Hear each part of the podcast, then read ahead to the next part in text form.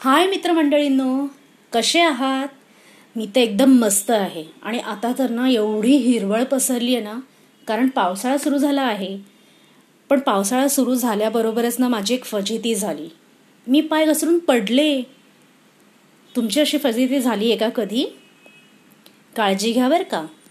आपली गोष्ट पण आज अशीच काहीतरी आहे. आपल्या गोष्टीचं नाव आहे फजिती झाली. चला तर मग बघूया. कोणाची फजिती झाली आणि कशी ते? एका दाट जंगलात चिनू माकड आपल्या आईबरोबर राहायचे. रोज ते आईबरोबर जंगलात इकडे तिकडे फिरायचे फळं गोळा करायचे या फांदीवरून त्या फांदीवर उड्या मारत राहायचे. पण अगदी एकटेच. शेजारच्या झाडाच्या ढोलीत पोपट राहायचे. ते सारखे इकडून तिकडे उडायचे हिरवे गार पंख पसरून आकाशात उंच उंच भराऱ्या मारायचे. ते पाहून चिनूला वाटायचं आपल्यालाही असं उडता आलं तर? एकदा तर ते पोपट चिनूला म्हणाले अरे आत्ता ना आम्ही आकाशातल्या ताऱ्यांपर्यंत फिरून आलोय मस्त. हे ऐकून तर चिनूला आपल्याला उडता येत नाही याचं फारच वाईट वाटायला लागलं.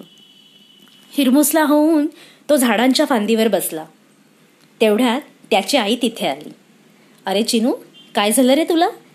तुझ्याशी खेळायला कोणीही नाही का? यावर चिनूने आईला पोपटांची मज्जा सांगितली. काय गो आई?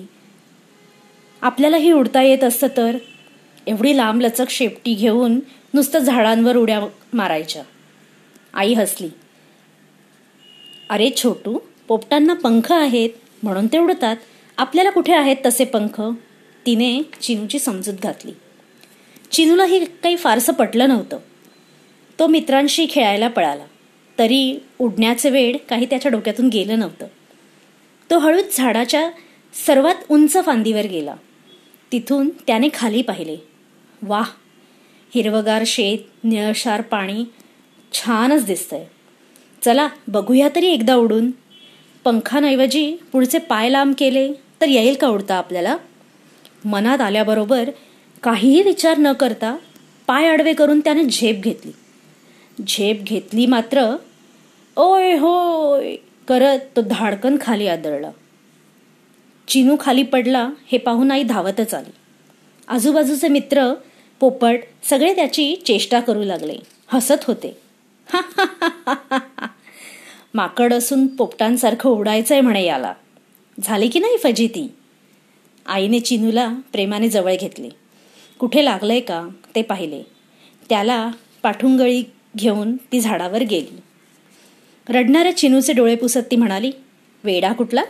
चिनू अरे आपल्याला जे कधीच शक्य नाही ते कशाला करायला जायचं? आपल्याला जमेल तेच करावं. चिनू पण म्हणाला पटलं ग आई. असं म्हणत चिनू उड्या मारत खेळायला गेला. मग तुमची पण अशी कधी फजिती झाली आहे का? झाली असेल तर मला कळवा बरं का. मला पण ऐकायला आवडेल आणि मग मला पण हसता येईल ना? जसं हे सगळे त्या चिनूला हसले तसं आणि ही गोष्ट तुमच्या मित्रमैत्रिणींना आई वडिलांना आणि सगळ्यांना सांगा बरं का. मग त्यांनाही या गोष्टीचा आनंद घेता येईल. काय मग? परत भेटूया ना? पुढच्या आठवड्यात. तोपर्यंत मी माधुरी आपल्याला टाटा करते. Bye tata!